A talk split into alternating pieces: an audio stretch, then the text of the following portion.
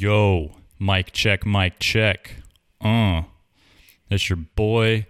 We are out here chilling once more on the Lurk Report podcast. Special thanks to everyone who's tuned in so far, and especially those of you who grabbed some merch from my store. That helps out a lot when it comes to travel expenses, driving to interview guests, or when I have to buy equipment, or when I miss out on other work due to the amount of time I spend on the pod. So big love to all you rich homies out there shelling me out some bread. The link to my store is thelurkreport.bigcartel.com if you feel inclined to support. The man of the hour today is Eby Ghafarian. Dashawn turned me on to Eby during his interview, and I was stoked to be able to link up with Eby and talk on the air about his brainchild, Stoops Magazine. If you're not familiar with Stoops, check them out online at www.stoopsmag.com and follow them on Instagram at stoopsmag. It's a quarterly print magazine that covers radical skateboarding all over the globe, all conducted by our guy, Eby, who currently lives and skates in Charlotte. Uh, we reference a lot of things from the mag in this interview, so if you want some more context, be sure to grab a few copies of the mags that are available online. Um, yeah, Eby is a hyper motivated, creative workhorse, and I'm stoked to unravel his mind for all you sickos out there listening. Let's run it.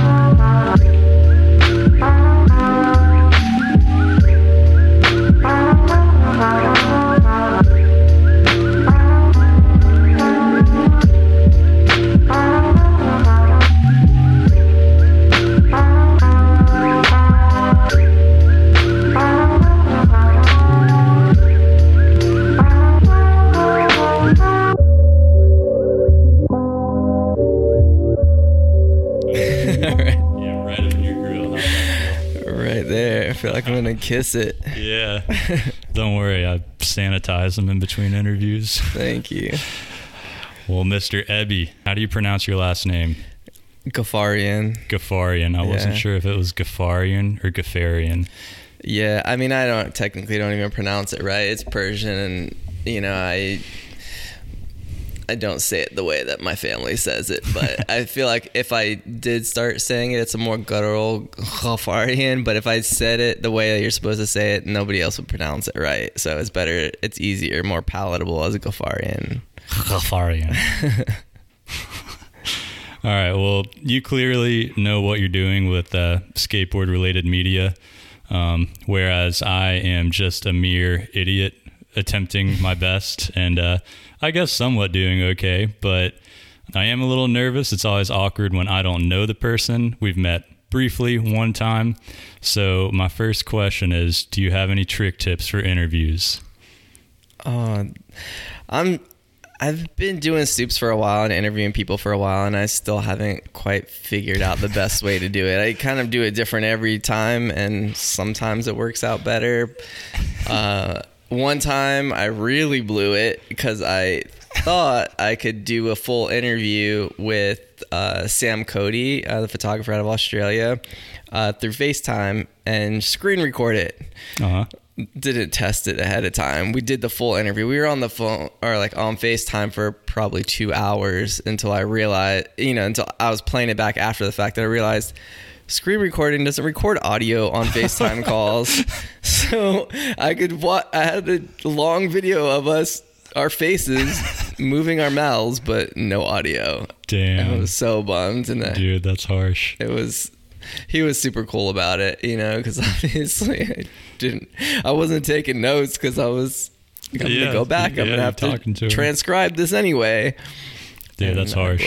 yeah Yeah, I, I tragically lost about 18 minutes of Sturgill's interview, but we caught it early, and he was he was a good sport, so we were able to get back on track. But Uh-huh. luckily, knock on wood, haven't had any catastrophic uh, data losses or anything yet. I try to as soon as it's done, I'd like export immediately and like upload it to the cloud in case my computer goes bonkers or whatever or Nice. messes something up. But I will definitely keep that story in mind and learn from your mistakes. don't don't screen record anybody yeah. Sick. Cool. All right. Um, So let's give the people a brief introduction. Here's what I know about you. Eby Ghafarian, editor in chief of Stoops Mag, um, former owner of Naysayer Skateboards, and you're the uh, Matheson DIY construction gnome. You come, you, you, you come when no one else is there and leave little trinkets of, of skate nuggets for everybody to enjoy. Um, so what did I miss? What else you got going on? Oh, that's a loaded question. I don't even know. Um, All right. Well, how about this? Let's, that's nar- let's narrow it down. Yeah, yeah, let's narrow it down. What do you do for your job? Uh, currently, I work in construction. I'm a construction supervisor, uh, mostly doing stormwater stuff uh, for like Charlotte stormwater, like city of Charlotte. hmm Yeah. Um, so, and another thing I know about you is that you've traveled a lot.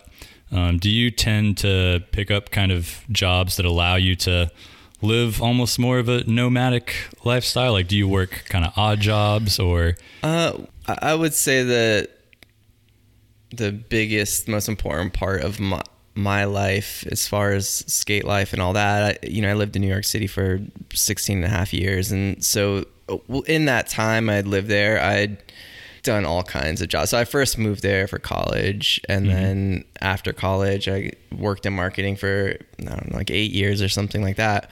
And so that you know, I would get whatever typical vacation you had, and I would try to travel then. Um, but it wasn't that much. But then after, or I guess I kind of started falling out of that field. I wanted something where I did have a little bit more time because I was sick Yeah. of like only being able to skate on, after work, you know, which is usually nights, especially in the winters Mhm. and uh, on the weekends, which is where I'm at now. But uh, I started bartending, and I was bartending um, like in the Lower East Side for probably my last eight years there, Sick. and uh, and that really helps because you know as a bartender, especially if you're like in a busy bar and you work, you have good shifts, so you work on the weekends. It gave me time to skate during the day because I didn't start work till usually ten o'clock at night. Right. So I had the whole day, and I don't really sleep a whole lot, so I, I get up early.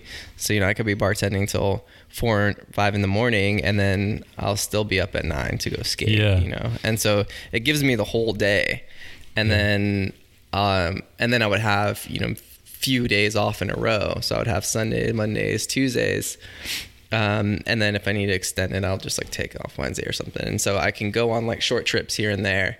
Mhm. And then during times when I knew know it's going to be slow at the bar, I would also try to go travel. So Gotcha. I would go uh, probably a lot during the winter. I guess I would try to take. ex- I wouldn't go for super long, maybe ten days or something like that. hmm And being in New York, you meet so many skateboarders from everywhere. So Yeah. a lot of times, somebody I would know someone through someone else or something like that, and then I would take them around when they would come to New York and show them around. And then so whenever I went, pretty much anywhere in the world, I know somebody, and I can go. Uh, sometimes stay with them, but at least like have them show me around, Yep. and take me to skate spots and stuff Yeah. like that. No, that's that's super invaluable and uh, definitely one of my favorite parts is being a skater too. Yeah. It's like I'm going to I went to Montana. I didn't know a single person in Montana, but like ended up linking up with a group of skaters and we did like a convoy of camping and skating that was like absolute once in a lifetime kind of shit for me. Because I similar to you, I, I work like a career job without too much uh, PTO or any of that. So, um, and yeah, and and and we've like hung out again since then. Some of their guys came down here. Um, I've met I've met up with them in the middle before. Uh, yeah, it's just awesome to build your network in that like organic, friendly way. Montana's Um, sick. Yeah, yeah. I You ever really been out it there?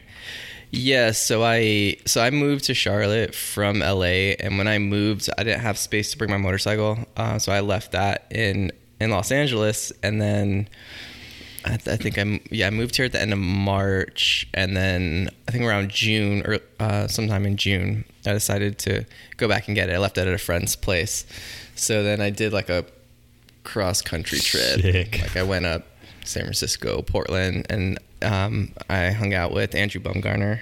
That's that's the dude. Uh, Yeah, he's, he's Shout a good friend in Portland. Skated with him there, Uh-huh. and then from there, I kind of started working my way back over, and I went uh, I want really wanted to go to Yellowstone and stuff, Mhm. but I'd stopped in Montana, and a friend of mine that skates, uh, Thane, he's in Missoula, Oh yeah. and I've been seeing stuff about Missoula, especially like stuff he's been posting. Another friend that visits him a bunch has been posting, and I was like, I want to check out Missoula. When would I ever go to Missoula? Yeah. Why wouldn't you? So like driving through Montana to get to Missoula, Missoula itself, and then out of it, it was probably the best part of that trip. It was so beautiful. It was so sick. Yeah. And then it, there's like people that surf in the middle of Missoula, like in the I've river. seen that, It's like you're crossing the like we were skating across the bridge and I had to stop. And like Dane turns back, he's like, "What are you stopping for?" I'm like, "There are people surfing right here under the bridge, Straight up hanging loose in, the, middle of river. Was Montana. That's badass. There's like a series called Vans Weird Waves. It's like a cool little web series if you're into surfing where that's the theme of the show is like they find surfing in places where you wouldn't expect it and it's it's a it's a super entertaining watch. So I'd recommend that one. Yeah, but that's rad. Um Andrew told me that uh this just came to me. So you spent like 8 years as a bartender in New York. Yeah, Don't you not drink? I don't drink. Sick. I've never drank. Never in your life, huh? No. wow. So what drew you to that career? Like just the hours or Yeah, so I guess there was a few things. I mean, I don't drink, but most of my friends do. So a lot of times at night, people want to hang out. They want to hang out in a bar or something like that. I mean, bar culture in New York is such like a big thing, right?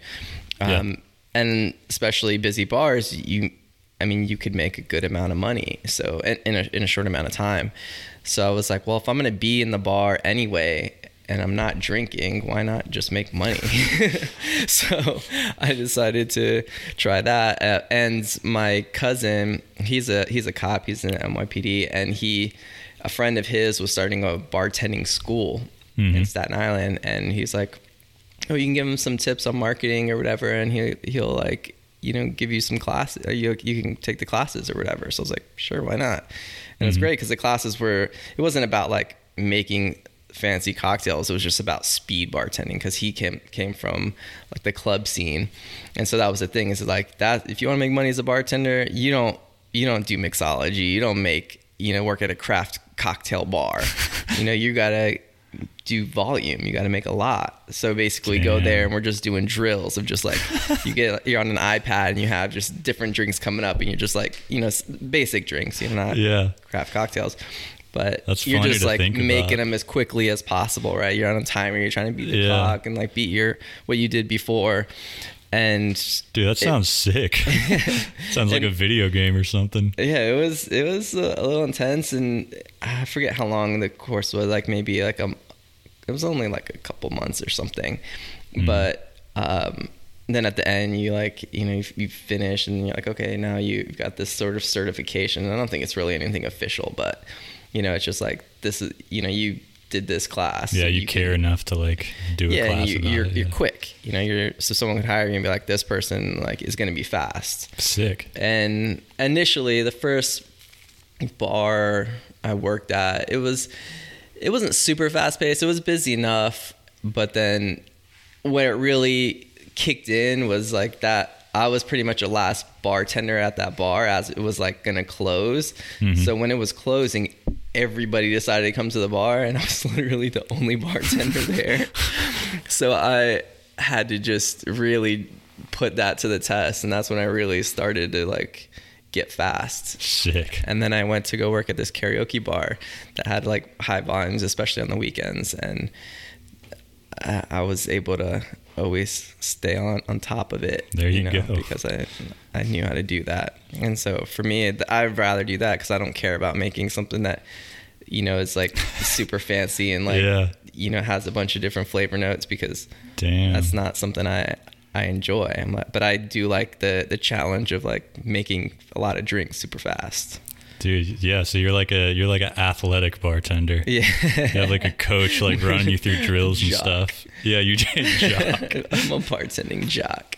That's funny. I, well, I never knew that that field existed or that you could like get training in specifically bartending fast. So I learned something today. Yeah, I mean, most of the bartenders I work with, none of them had any sort of like training or anything Yeah. like that. They just learned from doing it. doing it or like being around it or friends or whatever. Mhm.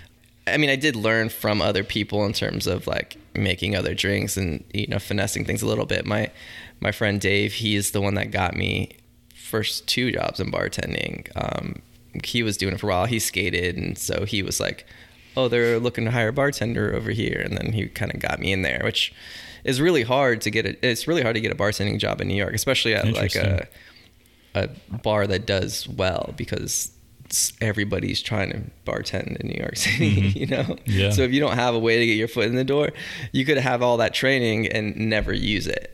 Yep. Um, I got, Well I was said. fortunate. So shout out to Dave. Yeah, appreciate it, Dave. I'm sure. Yeah, because of Dave, you uh, made a lot of money. yeah, it was, it was, it was good. And I, it was just, you know, I was at that last bar for the last six years and it was just, it was comfortable, you know, it's like I Yeah. knew I was consistently going to make decent money and I could, I had a lot of like flexibility in terms of going places and doing things. yeah, And it let me focus on stoops also. for sure. Ooh, shocked myself. Um, ow, fuck. I'm okay. Um, is my audio okay? Yeah, we're good. Uh, word. So, um, yeah, I, I noticed like the first issue of Stoops was kind of like exclusively New York themed, and then you kind of branched out from there. So, tell me about like what was going on in New York when you first decided that you know getting into skate media was something you wanted to do. So at the time, I wouldn't say I was a skate photographer. I don't even. I, I struggle with like even consider myself that now. I didn't shoot much. You know, I was shooting photos, mostly film photos, and I was just shooting like stuff that I was around, stuff that I liked. Mhm. Occasionally, I would just happen to shoot a skate photo just because I was in the right place at the right time. Yeah. Um, but I was helping my friend Alan Ying, who uh, was doing 43 magazine. I'm not sure if you're familiar with that. Nope. Um, so he's he's probably one of the better photographers, skate photographers to, to come out of New York. Uh, and I was seeing his photos from back when I was still in college in New York. There was this website called Metrospective, um, which eventually became official New York. And there was like forums there and so a bunch of us locals in, in new york would always be on them and he would sometimes share some of his photos and they were super good and this Yeah. was like early in his career too and i used to ask him about what he's shooting with what he's doing you know kind of like nerding out like that but i wasn't on uh, skate perception or anything like that it was just this Hmm. new york forum basically Yeah, yeah. uh, but eventually, I became friends with him and uh, started helping. So he started 43 magazine, which was was basically a square format magazine, and Huh. he he would shoot a lot of film. Uh, sometimes he would shoot digital too, but it was mostly film. And then he was getting really sick photos from like so many different people, and so I was helping him originally in on the like ad side because he had no idea what, what to do there and then helping him a little bit on the content side as well Mhm. and then talking Well, so how, how did that work with you? Like, I guess did your background in marketing like kind of allow you to like navigate getting ads for this mag? Like, because I'm just trying to think. Like, that's one of the things that stood out when I first started looking through Stoops is like your ad reach is like pretty insane for kind of a smaller operation. I mean, you've got ads from like Vans and Quasi and like a lot of really big companies right now. Yeah, I I mean, it definitely helps uh, as far as like positioning and stuff. W- One of the things I've struggled with the most is just reach. I just don't have it, and I haven't had it. So that's uh, so. G- with that being said, I had like I understand our the the demographic I have, like the the people that read Stoops and the value that they have, and just basically being able to like translate that because Stoops isn't doesn't have the reach that Thrasher has. Obviously, it doesn't have the reach that even like a Skate Jawn has, um, because that's a free magazine, right? So it's Yeah. Cheap, easy to make, easy to distribute, and um, and it's free because they, they have like a bunch of different advertisers uh, that kind of pay for the printing of it, and so any skate shop that they'll send it to will basically take it, right? Yeah. uh, Stoops isn't quite there because it Mhm. costs a lot to make the Yeah. magazine. Like each one I print, you know, it's it's priced a little bit higher. So in order to make the money back, I have to price it higher, and as a result, I'm not going to have the same reach because the skate shops actually have to buy it. Yeah. Which is a challenge because you know we're in a time right now where people like skaters aren't really buying print media. It's not part of what mm-hmm. part of the culture anymore. It's not part of what you were doing. You know, like when I was younger, it was you skate videos. A few skate videos came out every year, and then you had the magazines. Yeah. And you had a bunch of magazines too. And so you get subscriptions or you go to the shop and buy them or you can even go to Barnes and Noble if you don't have a shop near you or if you're in some random town you're like, "Oh, I want the new uh, Big Brother." Like, let me go find it in the bookstore or something mm-hmm. like that. And uh well, I was amazed that I looked on your website. It was only six bucks for like the product that I was holding in my hands. Like I know how much printing costs and like, you know, getting it bound and everything and like properly done and presented professionally in my opinion, that's like a $25 book, you know, like I was really, really amazed at the quality for, I'm not even trying to like make this some corny like advertisement for Stoops, but I'm just curious as to how that works. And so I guess you do make enough through ads to kind of like help supplement some of the cost. Yeah, the ads do supplement some of it. I, um, I'm not really making even at six dollars, like that barely covers the cost of the magazine. Yeah, you know, yeah. I, and I used to charge eight for it. You know, in case there were, you know, I didn't sell all of them. You know, some of them would kind of make up for it, and I could at least try to break even. But it's always a struggle, you know, issue to issue. You know, yeah. especially if I don't have any ads. So there were a couple issues that didn't have ads. Uh, issue four and five, for example. Mm-hmm. Um, I printed less of them as a result, and then they but they ended up selling out. Um, and people I, I think are still looking for those, but I just didn't have enough. And people are like, "Are you going to reprint that?" Because you know, people that are started a collection of it, they're like, "I'm missing these these issues," and like, well, I can't it's going to cost me too much to reprint them, you know, to like not. Yeah. And if I don't sell out because it's an older issue, so there's like only only those collectors are really looking for it, you know. Mm-hmm. So it would wouldn't be cost effective for me to reprint it. Yeah, of course. Um, and I noticed the stack that you gave me was missing a couple of issues. So yeah, four, five, and six. Yeah, they're the in high demand, huh? Yeah, it was just it. It's a supply chain issue. sure.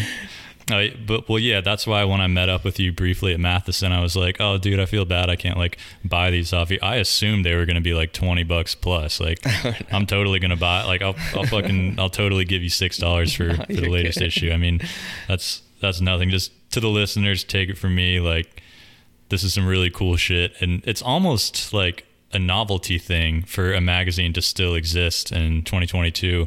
Um, is that kind of like something that's really important to you to hang on to that uh, form of media?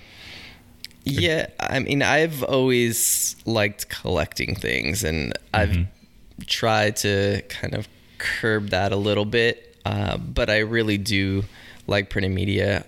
When I was a kid, I used to just save every magazine I had. At some point, living in New York, you you know you're in small spaces, small apartments. It got to be too much to be taking them from place to place, so I started just ripping out pages from magazine, my magazines, the ones that I really wanted to keep. You know, I would just right. be like, I need to keep this, and I'll just rip that out. And so uh, it got to a point now where that's what I'll do. Like I'll keep a full magazine if there's specific things in it, like a lot of things in it, or like a certain feature in it, or if I'm in it or something. Like I'll keep those full magazines, but for the most part, I'll just like rip out what I wanted. And then, so when I was starting Stoops, I was like, I want every magazine to be one of those ones that you don't rip anything out because you're like, I want this whole magazine, you know. Yeah. So that was that was one of the biggest challenges because it's like you want to have enough photos that are super sick that it's not easy to just select certain pages to rip right. out, right? And obviously that's very subjective. So like what mm-hmm. I see as being that versus someone else, and not every issue is my choice in that matter. Right. Obviously, it won't be the same for everybody, but I would like to think so. You know, I would like to think someone flipping through it, it's not going to be like I'm just going to rip out this page or these few pages, because Mhm. I get really bummed when I flip through a magazine, like another magazine, and there's only a couple pages that I want to rip out. I like when I have trouble being like. Am I gonna have to keep this whole magazine? And a lot of magazines, especially like in Europe, do re- a really good job of that. Hmm. You know, Solo, Gray, Vague, Okay. um, Free Skate Mag. Like sometimes you fl- you're just like, I gotta keep this whole magazine. There's too much good stuff in there. Sick. You know, versus I mean, uh, the Thrasher's like you know that's just kind of like the go-to magazine, but. And there's a lot of great photos in Thrasher. There's a lot of pages in Thrasher too. So, Mhm. you know, it's you'll you'll rip out not as Yeah. many. Well, to your point of, um, you know, your your vision for the magazine of like being something you can kind of like enjoy as a whole. I, I definitely picked up on how every issue kind of has like a theme that unifies it in a way, um, and I thought that that was like a really clever way to go about sort of marketing the mag because like it makes you curious as to what the next one's going to be. Um, so definitely one that stood out to me was uh, issue three, where there's a lavish looking woman on the front holding the frame where the skate photo is. You kind of continue that theme of like, I guess for lack of a better word, like models like supplemented in with the skaters, like kind of in the layout holding the frames. Um, to those who don't know what I'm talking about, go buy a copy. It's rad. Um, so how do you go about kind of picking what the theme is going to be for the magazine? Like every Um, time a new issue comes around. Well, I usually have a, a plan ahead of time, uh, so I'll kind of think out the next few issues and just say like, what do, what do I want to cover, and then when can I plan those out? You know, when when will be a good time to do those? And sometimes those themes don't end up working out for me, and I have to change them, Yeah. um, or just have to modify them. So when I first started Stoops, it was all New York City. For the first four issues, it was only everything was in shot in New York City, and that was kind of part of what I want, why I wanted to do it, because I saw New York in skate media pretty often, but I didn't like the way that it was portrayed, because like being someone that was living in New York for so long, you just see this isn't New York City skateboarding. This is New York City, City skate tourism. You know, Okay. it's like it's Yeah. the same spots. People going to you know a lot of tricks. It's a lot of the same tricks that have been done already, and all that sort of stuff. So I was like, I wanted to give a a side and perspective of New York City skateboarding from somebody there. You know that Mhm.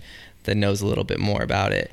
Yeah. Um, and then started to work out themes within that overarching theme. And then when I left New York, it was a matter of, all right, well, I can't keep doing it all New York City magazine not being in New York. So that's when I decided to to expand it. Oh, actually, not the first four issues. The first five issues were all New York City. Okay. Because the fifth one I worked on, uh, I was still working on when I moved to LA, but I had started in New York and, and still had Gotcha. you know all the elements there. yeah. So, Um, so do you think that the um, kind of the philosophy behind the first issue was like to represent skateboarding in New York that was a little more underrepresented in the mainstream media? I wouldn't say underrepresented, misrepresented. Misrepresented. Yeah. Gotcha. um, and then uh, especially not being in New York anymore, and then just it just being a little too broad. I was like, I really need to start honing in on these uh, these themes a little bit better, uh, just so that it kind of gives some cohesiveness to the whole issue, and it's not just like here's skateboarding in some format you know like i wanted to to things to tie together you know and not Yeah. and everything so there might be a theme every photo in the issue might not tie directly to that theme because we have a gallery and stuff like that as well and Mhm. yeah i try to have as much overlap as i can but sometimes you're just like you know i want at least in that section to be able to put in just cool Yeah. photos because the whole thing is like quality right i don't want to just put something out just because it fits that theme Yep. and that was the issue so there was a a big lapse i think between issue three and four and the reason for that was because i didn't have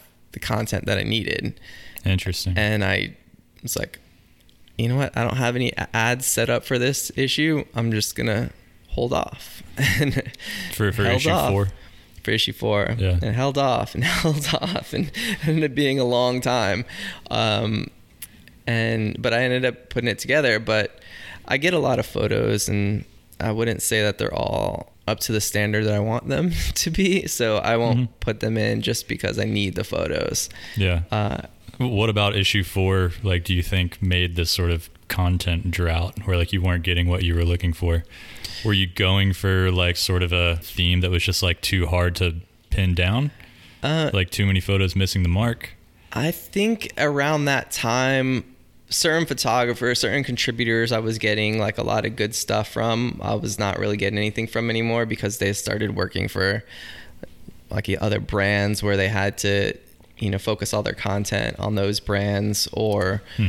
I mean, it was mostly based around that. You know, they were just like, we need to start putting this content or shooting specifically for these things. So I wasn't really getting that. Or Dude, a lot of the people that I've been tapping, because since all the photos were shot in New York City, you already have a limited pool, right? Mhm. And so a lot of the photos that people had in their like reservoir, I had kind of already gone through at that point. So now it was a matter of new photos coming in, and a lot of people weren't shooting photos in New York at that time. Okay. Especially a lot of skaters weren't trying to get photos at the time, you know, like certain skaters I wanted to feature. I'm like, you have any photos? They're like, no, I'm not, I don't really know any photographers. I'm like, well, I could try Shit. to link you up, but that was always hard too. It's just what used to be part of a skater, especially a sponsor skater's mind was like, you need to go get photos isn't really the case anymore mm-hmm. because where are their photos going? You Yeah. know, so now it's more of like, let's go get some, some content for Instagram. You know, Yeah. it's a, it's a very different mindset now. up. Yeah, you're not Shit. trying to film a video part and get an interview or get a photo in the magazine or whatever. It's hmm I'm just trying to get some some likes. Yeah. The the tides of skateboarding are constantly evolving, you know. um, but that's what makes something like a stoop stand out. It's like you're kind of like rooting yourself in tradition and respecting the ways of the past. Like having a physical product that you can experience is something that's lost on social media and web content. Same with like still photos, you know. I, I guess like if you scroll that through Instagram, like you will find some skate photos, but Yeah. you're not able to like appreciate them in a layout. You know, see like the gloss of the ink. You know, like feel like f- what the paper feels like. Yeah, I guess for lack of a better word, that's like one of the reasons why I was intrigued by what you've got going on and why I thought you would be like a sick person to sit down and, and pick your brain about. Let's. Uh, I guess we'll go kind of chronologically. I didn't get a chance to like read everything, but I got the gist of each of the issues, and there was a lot that stood out to me. Um, so issue one, going back to the theme of like misrepresented skateboarding, uh, I was super intrigued by the article about uh, pool skating in New York. Yeah. Uh, yeah, because again, that's just something that the average layman who only sees New York skating from the outside wouldn't consider or wouldn't think about. Um, where do you get these ideas? Like, and do you have? I know you have writers that kind of work for you. Um, I wouldn't say anybody works for me. I mean, I'm pretty much the only full time. Well, no, I have a copy editor um, who makes the magazine actually come across way more professional than it would have. But uh, we're pretty much the two consistent people No on every issue. yeah, Yeah. It, it looks like it would have been like a bigger operation, um, and especially, I, I mean, you do have like. Uh, one name that stands out to me is Ted Barrow. Like it looks like he's done a couple of, like he's done a couple of articles. So do you kind of like staff out like featured writers or guest editors, anything like that? Uh, yeah, so I, I have people that I do tap when I when possible. You know, Ted's great. I've known Ted for a long time, and he's he's written stuff for a few issues of Stoops over the years. Otherwise, it's just kind of comes down to what I want to do features on and who I could get to do that. It's I don't know a ton of writer like good writers that are skateboarders honestly Yeah. and it's a really challenging thing because i know a ton of skateboarders but you know there's there's some that write too but it's not quite what i want you know so Mhm. it's and that's always hard especially if it's someone you know and they're like oh can i write for it well it's yeah, you're like it's no. not what I want, really. but, um, and that's always. I mean, that's that is a very hard thing. Knowing so many people in skateboarding, and then not, you know, you get submitted photos from people that you know, and you're like, I can't run this and just trying to that whole rejection thing is always tough um, Shit, yeah. but when you do have people that you know you can expect quality from it, it's it's great to be able to to tap into them a lot um, or when possible.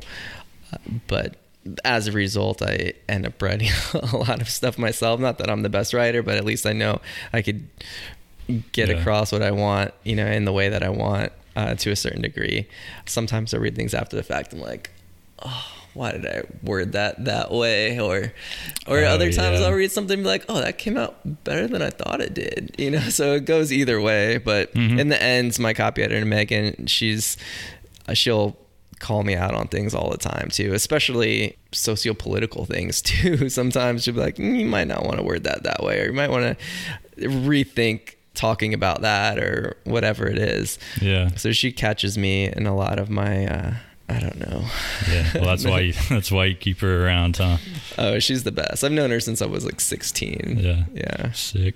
But I mean, yeah, sounds like you're running a tight ship with pretty much just you and her like coming up with the majority of what I would describe as like the concept work, like what things you want to hit on, like how you want to tie it on together, who you want to feature and why. Um, so I commend your efforts. It, it came, it, it all seems to come together really well, um, especially in the sense of like, even an idiot like me can kind of pick up on the nuances and the themes and like the things that unify the individual issues.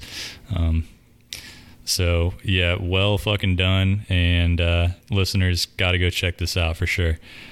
Um, another one that stood out to me was issue three. I really enjoyed uh, the, uh, the the discourse on uh, the moral debate of augmented skate spots versus kind of DIY skate spots and what's acceptable and what's not acceptable in a video part. I thought that was really cool. Like you, you do have some, you kind of hit on some really heavy subject matter, but I thought that was like a really fun, sort of lighthearted, just kind of skate rat topic that's like really easy for any a skater of any level to relate to. Yeah, and, and obviously our views on things are always changing and morphing and you know throughout our life cycle as skaters and stuff like that too. So one of the things I like about writing about or writing in the magazine is being able to look back on things l- later and be like, okay, this is where I was in this headspace at this time, and then Mhm. you know, it, sometimes they're exactly the same. Like, okay, that was years back, and it's nothing's changed. Other times it, it has. So it's obviously I'm not any specific authority on anything. I just Yeah. like to write from my my perspective. Just Well, that's like kind of the you know, I it. have yeah. uh, I'm no more authority than you or whoever's listening to this Yeah. is. So it's just just my Yeah, just I my voice. It's my little platform. yeah, I, I'm I'm the same way. I'll say some shit that people like just totally clown me for, and I'm like, well, it's my opinion. You got yours, so Yeah. start your own podcast. I'm gonna go fuck off. uh, where do you personally consider too much DIY to exist in a video part? Where would you draw the line? Would you throw a ledge clip at Eastland in your video part, or nah? I would not, but I also don't really skate ledges too much. So I I would I mean that that's a hard thing. You know, I mean DIYs are really cool because there is a lot of really interesting and unique obstacles there that would be cool in a video part. Um, but I feel like it, a lot of it comes down to the trick too. You know, if you could do, I mean, if you watch Daishan skate Eastland, like I could see any of that in a video part. I would watch that video part. Oh, yeah. But then there's a lot of, you know, you go to Eastland and you see a lot of dudes out there ripping too, where you're like, that's cool, but I wouldn't watch that in a video part. You know, so it Mm-hmm. really just comes down to how you're skating, and I think more than like what you're skating, um, just because I feel like style and creativity aren't as constrained as Yeah. just ability. You know, so like being able to do that anywhere, you know, any sort of creative trick or just stuff that just looks really sick, Damn, you can get away with a lot more. That's deep. Yeah, do you uh I mean, I know that you've had a couple of video parts. I was able to watch one of them. Um and that's kind of something that stood out to me is like you're not going for the the technical virtuosity. Like you're not attempting the hardest tricks. You're like where can I do this trick to make it look the sickest? Or do you a- fashion yourself like a, a spot finding connoisseur? I really appreciate spots. Spots make the clip for sure. I mean, definitely for me, at least, uh, in the way I skate. A lot of times, I just like to find cool spots and be like, "What can I do on it?" Sick. Versus like, I need to find somewhere to do this trick. Sometimes I do. Like sometimes I'll have a trick. I'm like, I need to find somewhere cool to do this, you know. And I, I mean, I'll find places to do it, but sometimes I'm just like, if I just did that trick at, you know, some boring looking spot, it's probably not going to be so sick. Yeah. But if I find something cool to do it on, it, it will. Do you ever go out like just to look for spots? Oh yeah, all the time. What's your biggest uh, or one of your most favorite spot come ups? Oof. Um, You can dwell on that for a minute. I know you got them though. There's just some. I mean, if I think about it, and then I think about over the years, and I think about start thinking about spots I've found in New York, and then I start thinking about spots I've just come up in random places around the world.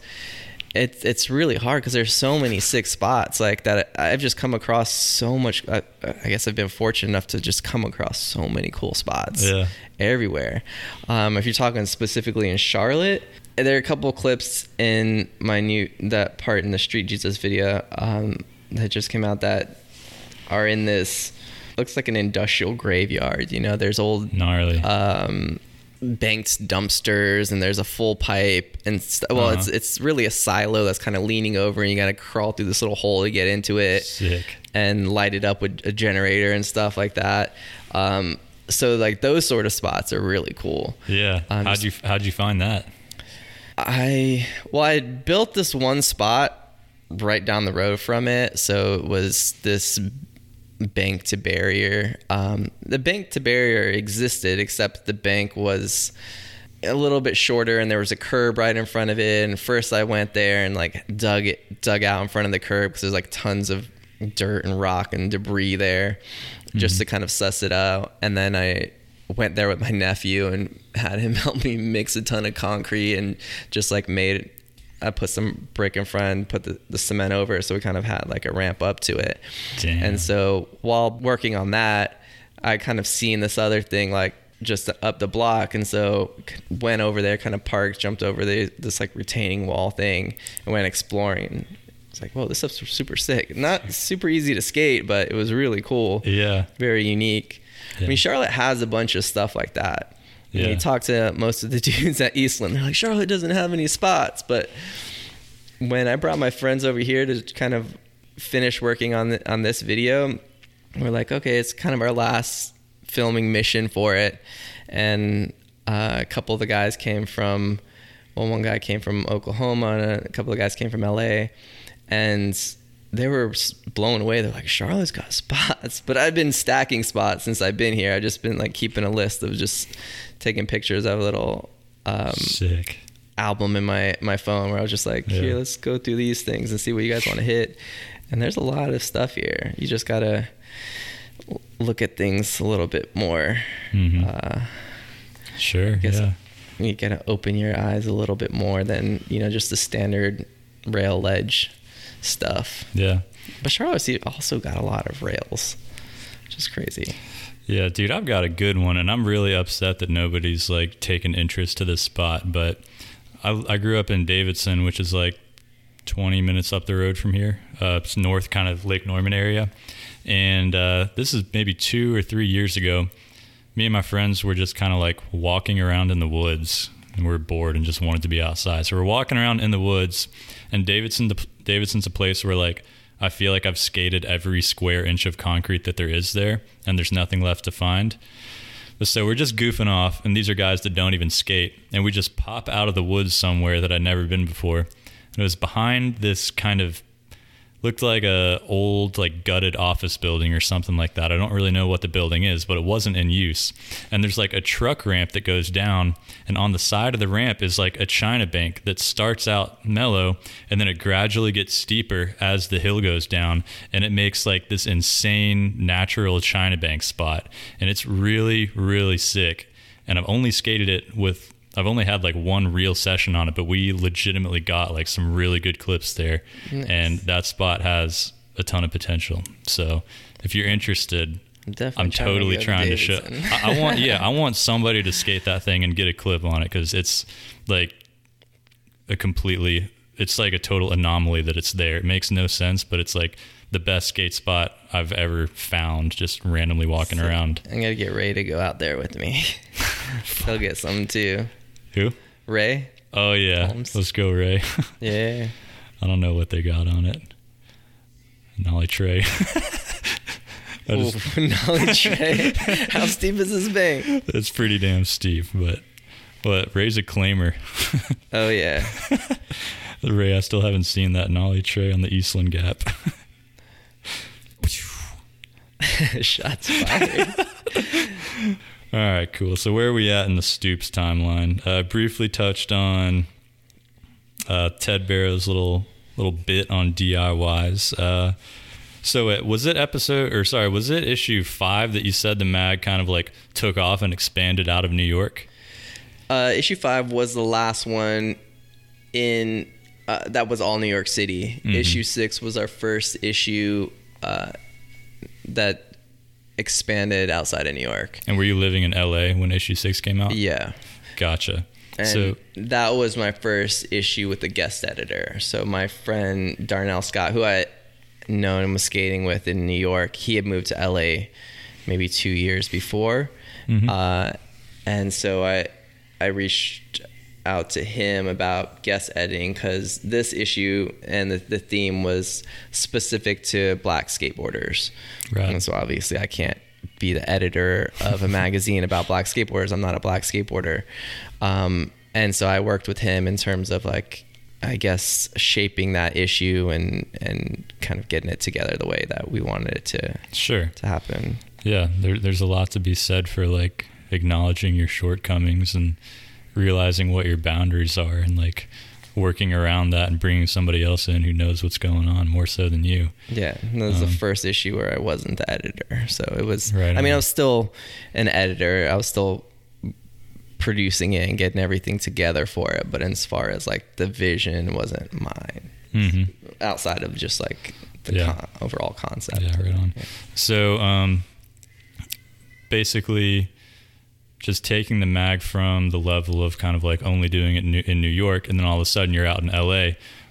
Did that just like open you up to all sorts of different types of content? Like now, like the photos don't have to come from one certain place. Like, did, did that open the door to like a lot of better, potentially like higher quality content? Yeah, it made things so much easier because there are so many sick photographers, photographers that I whose work I've been following. I've wanted to work with for a long time, but I haven't been able to because they're not shooting in New York, you know, or they they're a lot of them never even been to New York, or if they did go to New York, it was on a trip for a company and they needed to use those photos for whatever it was. You know, sometimes I would get lucky and someone would just be there and shooting some photos and have some that they could send me, but for the most part, I was super limited in what who I could get photos from, uh, who I could get photos of, and just keep you know I had to keep that quality up, so that would make it hard to hit deadlines sometimes. Yeah. Uh, now I have photos coming from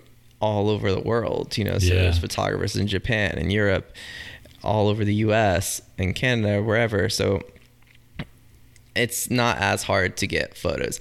It's actually really hard. What makes it hard now is like narrowing the photos down sometimes True. because yeah. I mean, I still get a lot of garbage photos, but I get a lot of really sick photos too. And sometimes I get really bummed that I have to turn down photos that are really sick because I have too many really sick photos. You know, I'm like, maybe I could use it the next issue if it's Damn still it. available, but it probably won't be. Like my fucking Um, magazine is too sick. God damn it. There's, I get a lot of really sick photos.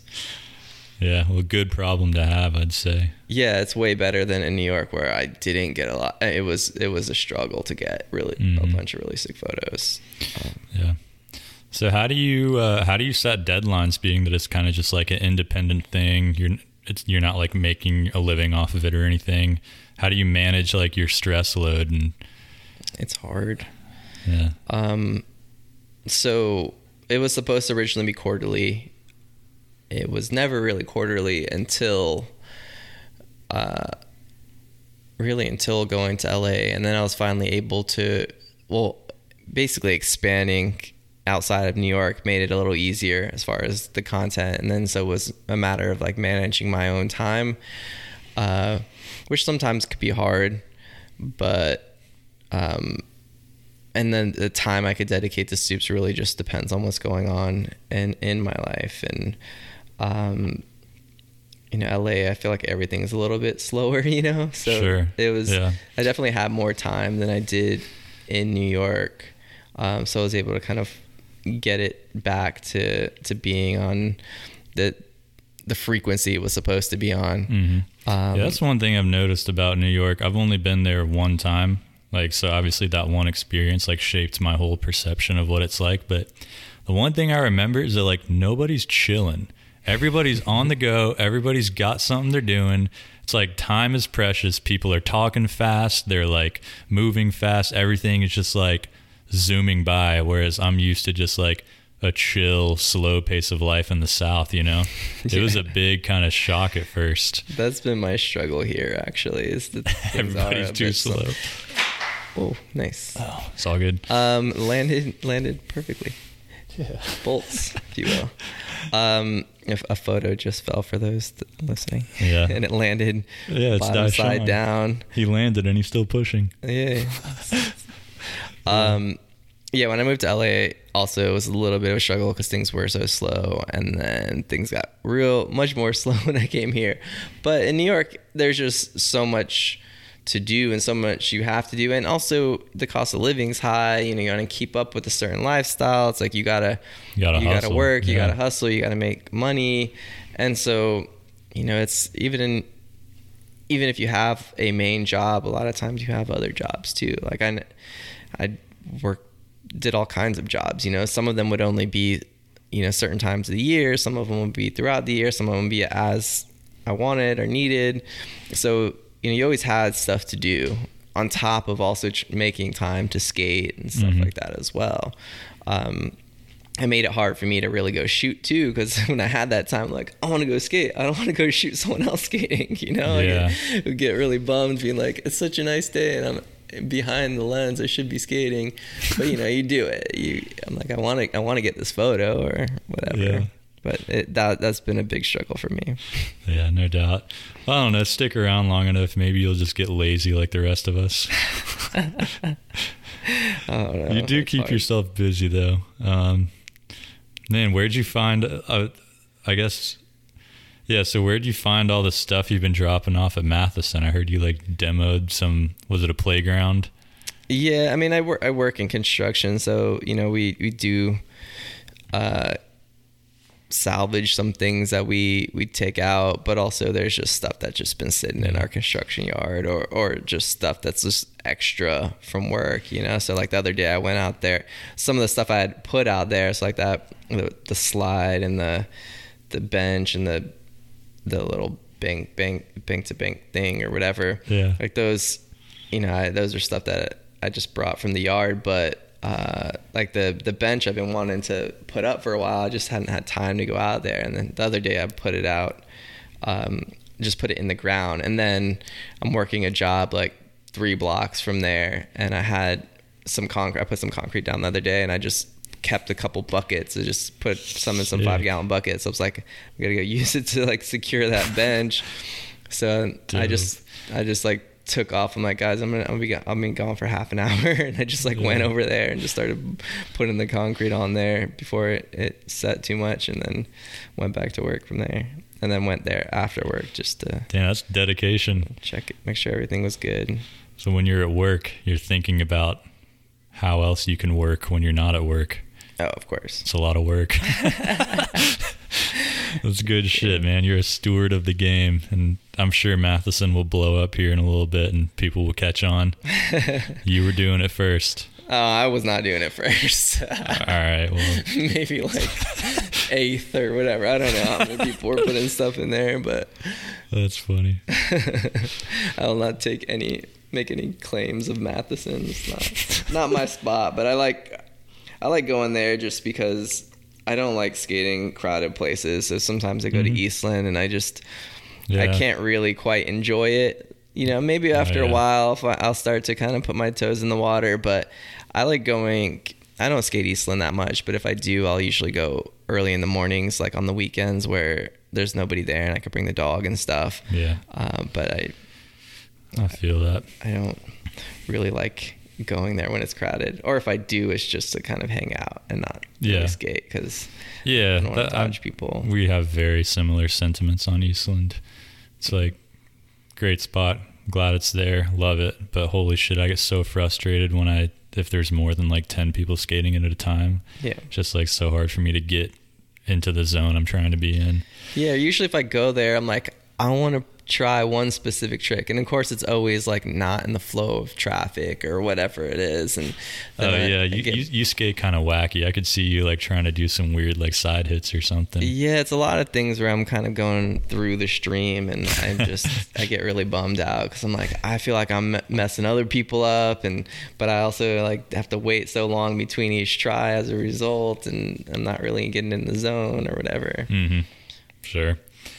Uh, But you you had a nice little ode to Charlotte in one of the issues of Stoops. Um, Oh yeah. I think that was I don't remember which one it was, but um, I mean, do you think the Charlotte skaters could be a little more like explorative and and appreciate the spots that we do have instead of sitting on our asses at Eastland and complaining that there are no spots? Yeah, for sure. I mean, it's really. I mean, maybe this is the case with a lot of small towns like Charlotte, but I just feel like most of the scene is made up of Eastland. You know, it's like, when are you going to be at Eastland? You know, like you look at, at, you know, whatever random skater in North Carolina or in Charlotte's Instagram profile, and all the little thumbnails are Eastland. You're like Eastland, Eastland, Eastland, Eastland. Like all their videos, all their posts are at Eastland. You're like, did they have anything not at Eastland? Uh, but the thing is, like these skate- skaters are so good. There's so many good skateboarders skating there. and You're like, you're like wasting how good you are by being there. Nah. And maybe they're so good because they are there yeah, all the that's the, time. that's the TF. you know, but you know, there's so many that are just ripping, and I know some of them aren't there all the time. You know, like some of- sometimes you'll see them go out and skate street too, but you know, I feel like there there definitely is a lot of of clip potential to be unlocked. nice. Uh, but I I do like seeing certain skaters skate regardless if it's at Eastland or not here. There, Yeah. There's a lot of really good guys here. Like I said, Daishan's super sick. I really like watching Chris Fresh skate too. He's so sick. Chris Fresh. I know who that is. He works damn. at Black Sheep. I don't know if his last name is Oh, actually oh, Fresh, yeah, yeah, but that- his like that- that- Instagram's Chris Fresh. That dude, yes. Yep. He- Holy shit, that guy's good. Sick. He has Yeah. like the sickest style, and he could like he could skate anything. Yeah. so dope. Love it. He's got that like cannonball form factor. He's kind of like smaller but explosive. Yeah, It's cool, man. Yeah, I remember. He skates gnarly rails. He skates tranny. He could like he can kill it. Yeah. Shout out Chris Fresh, Yeah. whatever your real name is. Whatever your real last name is, I have no idea. Sick. All right. Um, I, I just this is kind of a random question, but on a few of your interviews or on a few of your mags, you would have like, this is the not a certain person interview, and it just wouldn't be an interview. Is Yeah. that because they bailed out last minute? No, um, well, kind of. The first, yeah. So there's two of those. The first one, yes. Was so that was it Elijah Burrow? Elijah Berle, yeah. So he was supposed to do Damn, the did interview. he cool guy you? Yeah, he cool guy this. He was like, um, I actually don't want to do the interview. Um, but the photos were super sick. And I was like, I don't, because if I don't do an interview, then I can't run multiple photos of this person. You know, it's like, it's weird to have multiple photos without one. So I'm like, well, this is going to be not an interview. So it's, think of it as just a photo interview, right? So it's it's an interview with all the photos but with no words. And I, I thought it kind of came out sick. Yeah. And then with uh, Ryan Thompson, it was it was different. I never even asked him for an interview. That the issue there was that um, Donham Kalsa sent over a bunch of really sick photos of him. Almost so it was like you almost have to do an interview, but it was kind of late in the game, and I'd already had the issue mostly filled out, and it was, and I had to like pull a lot of photos I was going to use to, to put in some of his Mhm. photos. Not just Ryan Thompson. He sent me like a bunch. Like if you look at that issue, you'll see that there was actually a lot of photos of his. But the, you- the the mag that issue was almost filled by the time he sent me those. So I pulled out a lot of photos to squeeze those in. Yeah. Um, Um, sorry, sorry to interrupt, problem. but that just prompts the question: Do you set like a page limit?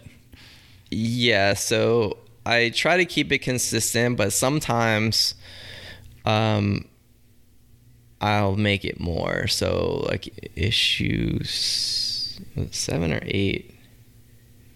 Um, I made it. I like added twenty pages because I have way too much stuff. Where I was Yeah. like, I can't Yeah. not use some of this stuff because if I don't use it, it's going to be used somewhere else. And I'm like, I really want to use it. So I just kind of Yeah. bit the bullet and like I feel you. m- went. You know, usually it's 64 pages. I'm like, I'm going 84 pages with this one.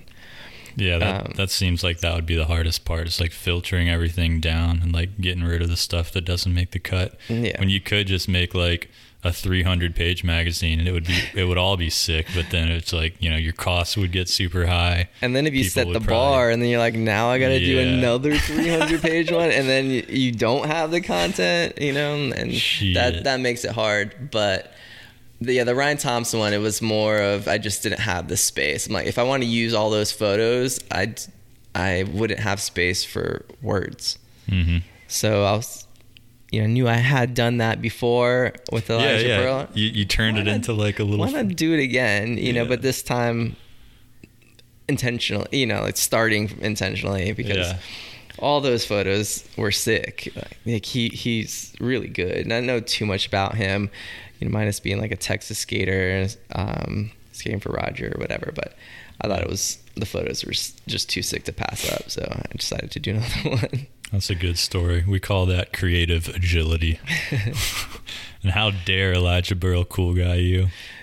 Uh, I don't. I want to say he like cool guys. I feel like he was just, and this we get this somewhat often, is that sometimes you're just someone's just kind of, I guess, oversaturating themselves in the media, and they don't want to just do the same interview over and over. So sometimes, if they've just done another interview or something like that, they they don't want to keep doing them, so they'll like not Too much it. coverage. Yeah, Yeah. because he and I I think that was the case with him. I think something some part had come out or something. He had just done a couple interviews and and I understand it. You- Yeah. you don't. You've already done these other ones for like more known mags. Like why you got to do another one for uh, you know a magazine you don't even know. Right. So you haven't been on any big time podcasts lately? no podcast. We're not oversaturating you right now. We're not devaluing you, your brand. no, I mean my last interview was at in Vague uh, magazine. Yeah, tell us a little about about Vague. I don't know much about it. Vague's super sick. So they're out of the UK. Um, they, I'm sure exactly when they started. They started after Stoops, uh, but they've been more consistent. You know, they they have like an actual team, and there's like multiple people working on it, and they're Mhm. putting out a good product. It's cool because you get to see a little bit of like those the like smaller UK scenes and stuff like that. Um, I don't know a whole lot about UK skateboarding. I've never been over there, um, and I I've been reading Grey magazine, which is another UK magazine, Cool. um, and then other. I mean, what was it? Kingpin that was out of there. There's uh, Free Skate Mag has. I don't know if they're actually based out of there. I think they're based out of there, out of the UK. I'm pretty sure they I don't are. know either, but I know But- they have a like legit web presence too. Like Free Skate Mag's not all print. Yeah. But it, it's cool to kind of like get an insight into those like little pockets and stuff. And so Vague's from like a, I think a little bit more north. It's like it's not out of London. I think they're like out Mhm. of like Manchester or somewhere, somewhere up in that area. Sure. I Um, just all of UK is one thing to me. Yeah, because then there's North Skate Mag too, but that's out of like Scotland. Ah, Grant. Tate does that, and that's all film, which is super sick. Rad. So how did you? I mean, they're based out of the UK. How did you end up linking up with them, or like how did that? Like basically, why did you end up doing an interview with them? I think I first heard about them when my friend Connor Kammerer ended up having an interview with them.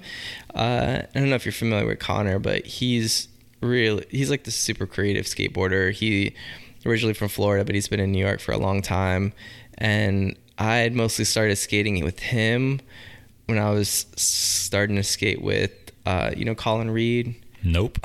so Colin Read has made a, uh, a bunch of really amazing skate videos, probably some of the best skate videos ever made. Um, the last being Spirit Quest, and before okay. that being Tengu. Um, so we would go out on missions filming for those videos, and uh, kind of met Connor somewhere along the way there, and he's mm-hmm. really creative skateboarder. Uh, he's like riding for like Magenta for a long time, and he's he skates with like Daniel Kim. I don't know if you're familiar with mm-hmm. Daniel, you know Daniel yeah, Kim. Yeah. So he skates with him a lot now too. He's from DC, right? Yeah. Gotcha. Okay. He does like Stingwater. Yeah. Stingwater. Yeah, I, I have a lot of homework to do, but I try to somewhat know what I'm talking about when it comes to these interviews. uh, well, Daniel's filming with us for those videos too. So that's sick. Yeah. Um, he had an interview there, and then my friend Cole Giordano, he he shoots a lot of stuff for Stoops too, and I shot a lot of photos with him, and so he kind of facilitated that because he had a lot of photos that I've been stacking because I always like to kind of keep photos of, of, myself just for if I need them for something, and then yeah. you know we just kind of built up quite a few. And I was like filming a part for with another friend that wasn't really for anything in particular. We were just filming it. Mm-hmm. probably should have come out two years before it did come out but um, it's my friend uh, Dima Dmitry Brylev he, he's in Spain now but um, he's he's a Russian homie. I just would film with him a lot and we ended up you know, getting enough to where like, well, we have like a full part here pretty much. And so they ended up releasing that with the interview mm-hmm. uh, or around the same time. Yeah, yeah, solid. It sounds like you've got pretty much connections all over the globe at this point. Is a lot of that, you think, like just due to the magazine, or do you personally make it a point to travel internationally a lot? Uh, most of the travel didn't have anything to do with Stoops because a lot of it was prior to or even at the time I mean, Stoops was all New York City skateboarding. So yeah. if I went somewhere else and I'm shooting, I was still shooting photos. I would just save them, you know. So a lot of times you'll see since I've like expanded outside of New York, some of my photos will be from, you know, five years ago or something like that. They're just photos that I've been sitting on, didn't ever have a home for, and so now I'm able to finally use them. Yeah, no, I gotcha. Right on. Um, so we had briefly touched earlier. We said it kind of jokingly, but like it's kind of a fun thing to like have a platform, and what you do with your platform is completely up to you, and no one can tell you how to do it. And that's kind of the like the beauty of it, right? Um, one thing that really stood out to me was an episode eight or sorry, God, I keep saying episode. One, it's fine. One thing. That's what you're doing is episode. So. All right. One thing this that re- issue. One thing that the really report. yeah, this is. I, I'm gonna do that. That's that's a good idea. All right, but issue eight got super gnarly. The opening words. It was uncomfortable, but like gripping to read about. Basically, a woman's experience who's been like sexually assaulted, exploited, um, abused, basically. What drove you to kind of like take a vocal stance and be outward about denouncing that kind of behavior? Because um, that just stood out as being like very far out from what an average skate mag would take on. That was tough, and it wasn't an easy decision. It wasn't something that I was super comfortable with, and the fact that it was something that made me uncomfortable was a reason I decided to do it uh, because I feel like we often do things that are, are within our comfort zone, and I felt like this was something that I would really be challenging myself to kind of take on. And a big part of it also did come from that letter that um, it's called a letter from a survivor that was sent to me. So someone reached out to me. I think specifically reached out to me because the person that they're talking about, or maybe a couple of the people in the story actually, which they don't name names, but they did tell me who they were, uh, were featured in Stoops. Mm-hmm. And so one of the main things they wanted to do was create accountability within the community in terms of like who's doing things that aren't appropriate to you know kind of like keep that in mind too so reading that story was like really hard and that story is in that that magazine um, yeah. that was kind of the big thing and, and the, you know had conversations with megan the copy editor and she you know, we, we kind of talked about it as far as like, is this something we should take a stance on as mm-hmm. a magazine? And um, decided to, to, you know, needed to be done because other magazines kind of do to a certain degree, or they'll, you know, kind of run certain almost like PSA things about it. And I think that was also maybe how I got pulled into it too, because I remember seeing that uh, maybe it was in Free Skate Mag or something, and posting something about it on the website. And so somehow I kept getting tagged in all these things about. Uh, I forget what the campaign was. It's like consent is rad or something like that. Mm-hmm. And I kept getting tagged in all these things about it. And I was like, why am I getting tagged in these? And I guess it was because of my my blog post on the website. Yeah. I was like, I didn't put anything in the magazine prior to that about this because I nothing had ever come on my radar about it. Sure. Um, and then I was like, well, if I'm getting pulled into this conversation anyway, I guess I might as well like officially get in this conversation. Right. So yeah. that's when I decided to to kind of do that and take mm-hmm. that on. Yeah. Any like any feedback, positive or negative, that came out of that? That I mean, was I, kind of encouraging or maybe the opposite? Like, did you see people react well to it? And then also, did you see kind of like the darker side of certain people come out too, where they, I don't know, reacted in a way that was um, you wouldn't want to see from a skateboarder? I definitely got positive feedback about it. People that were appreciative of like taking a stance on it, or people that just like wanted to. We're just glad that I, I included that. Mm-hmm. Um, I didn't really get anything negative, uh, which I'm surprised about. But also maybe it's because of the the size of the platform and the the readership we have and the type of people that are reading Stoops. I think it kind of skews a specific way. Um, yeah.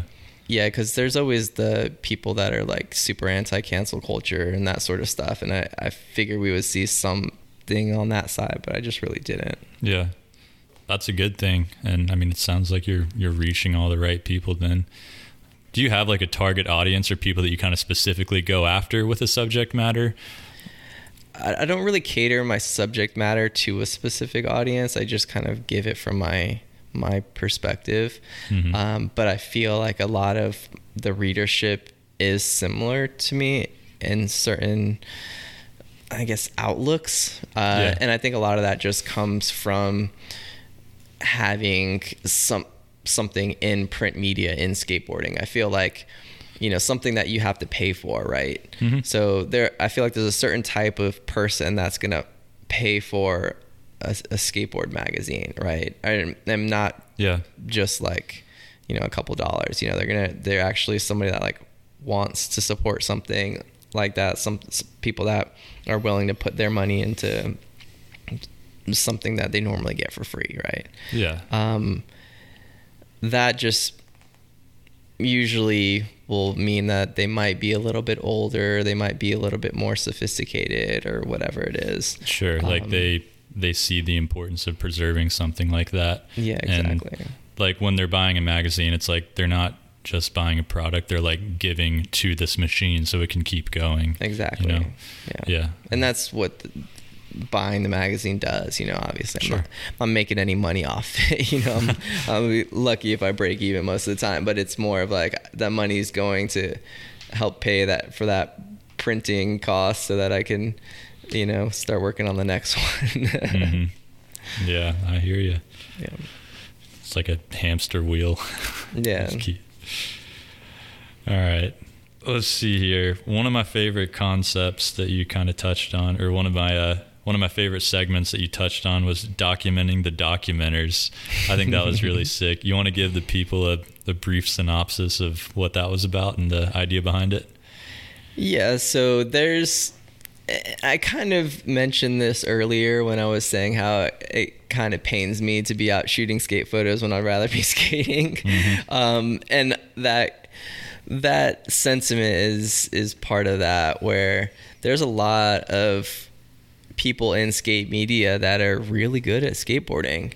Uh, and this just happened to come about by me just ha- having shot photos of Daishan and Redeem here in Charlotte. Uh-huh. And both of them are, are filmers here that rip. Pretty much every filmer in Charlotte rips. Hell yeah. Um, but I got a couple photos of them. Those guys are so good, and so it was more of like, you know, let's give them a little bit of shine. Let's give the the guys behind the lens a little bit of shine because there's a lot of them, and and that's just two examples of of people here. But you know, that I've known throughout time, you know, of skateboarding is how many people are photographers, filmers that are just really good at skateboarding. Yeah. And they they're somehow, you know, they're they can go to all these places and be filming all these uh, other amazing skateboarders, but like yeah.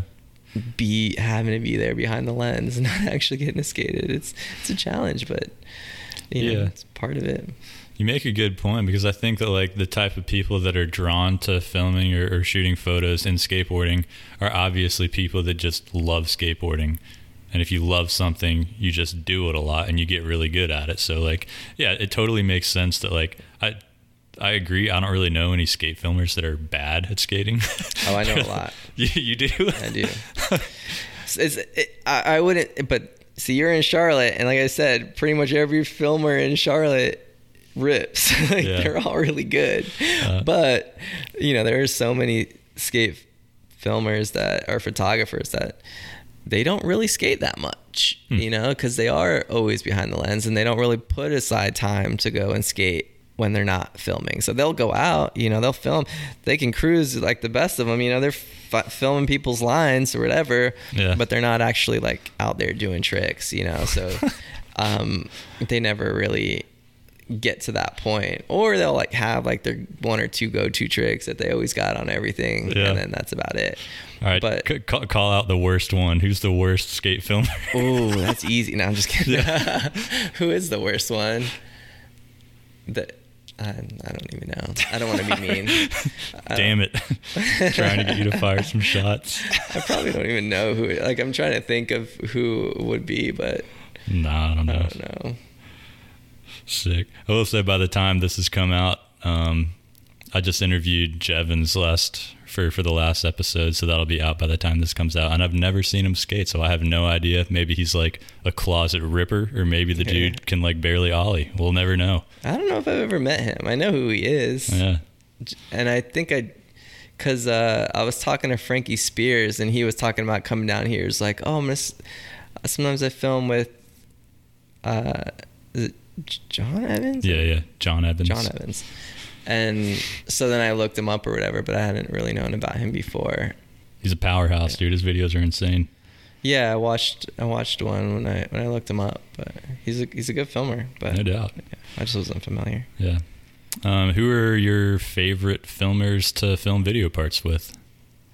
If it's you doing the skating and then If filming. I'm skating, yeah. Colin Read, I mean, he is probably clinically insane. The like the way that he's like the way he does things. So, have you seen Spirit Quest? I blew it, dude. I I, I didn't watch it. No. Have you seen stuff from it? Like, have you definitely seen stuff from it? Right. Like the camera kickflip, the Fuck. I got like if you look at the promo for it the, the- there's like constantly all these like it's constantly being reposted as like oh this is so trippy or whatever All right, we're gonna take a brief intermission so I can watch this trailer. okay All right, and then we're back. I got educated. Eby set me right. So, Spirit Quest, some trippy ass shit going on there. So, what projects did you work with with Colin, who was the filmer Spirit Quest, correct? yeah Yeah. yeah so the first Oh, one was Did you have a full part in that video? uh, i mean i had a part it was a short part it was about a minute Okay. long uh, but i also had i was in a, other sections of the video Hmm. Gotcha. So there's the video is kind of like very conceptual. So a Yeah, lot of sure. it, it was very, it was, it was a, it was a group effort in the sense that a lot, a lot of us kind of had to like help make some of these shots possible. but um, Yeah, you're talking about dropping cameras off of roofs and stuff like Yeah. that. That's pretty psycho. um, but it's all it's all Colin. That was just his crazy mind and obsess obsession with like making certain things work. Like you would go back to a spot like multiple times just to get like one the roll up right or whatever. Like he would go back and film it and be like, "Oh, it doesn't work," and you have to like go back and like do it again. That's right. or something like that. Um, but it, it was fun because we were all game for it, and then when it finally premiered, it was just made it that much more special. hmm Oh, yeah. Um, but be, before that, hi- his video Tengu had come out, which was really what kind of put him on the map with, you know, the, the skateboarding because it was also like insane, like not as trippy as you would say with like as this one, but right. there was and i didn't have a part in that one either uh, but there was a section where we skated like rooftops in new york city just like a bunch of hmm whatever cool rooftops we could find and then also uh, in the subway system as well Sick. um, so like all my footage is either like above ground like sky level or underground like below the surface You filmed like a concept part. That's pretty wild. Yeah, you had a picture in Stoops of you doing like a pretty psycho rolling into like a steep bank that was on the edge of like a super tall building. That was from Tengu, yeah. So that was part of that uh, filming, and uh, that photo was actually in the New York Times. Um, so Allen Ying shot that, who I was talking about before, and Mhm. uh, and then um, while we were shooting that, so that's in Times Square. Uh, so at the time, I was working for this uh, drag cabaret restaurant called Lucky Cheng's. I was helping them with like some operation stuff, Uh-huh. and uh, so when we were filming for Tengu and we were filming the rooftop stuff, I was like, you know what, Lucky Cheng's actually has some cool stuff on their roof. We should go skate that one day Sick. and it's right in Times Square. It's right across from like a big show venue. And so as I'm doing that, I'm basically riding on the edge of the of the roof. And so all the people waiting in line to go into this like concert, like someone had noticed me like up there and said something and then I don't know if someone told a cop or a cop was like told about it and they all see that and then like all these cops show up and and they're like I don't know if they said something on their intercom about us up there. So we kind of go duck and like hide in, in the office of, of Lucky Cheng's. We're kind of like looking out the window, and then I get a call from someone uh, downstairs, and they're like, "Yeah, they know you guys are hiding up there in the office. You got to come down and talk to them." I guess like a serial like heads peeking over the window seal, like shining their lights up there, and uh, so I was like, "Fine, I'll go down and talk to them." And I because my cousin's in the NYPD, I have a PBA card, the Patrolman and Benevolent Association card. Dude, that's fucking crazy. I heard about that in like a Fred Gall interview, but that's a real thing, huh? Yeah, yeah. Holy shit. So I have one of those, and I went down there. I gave it to the cop, but the cop was just cussing me out. He was so mad. He was like, "You're an idiot. You should never be doing something like that." He's like, "Does your cousin know how how much of an idiot you are? Like, I'm gonna call him and tell him what you're doing."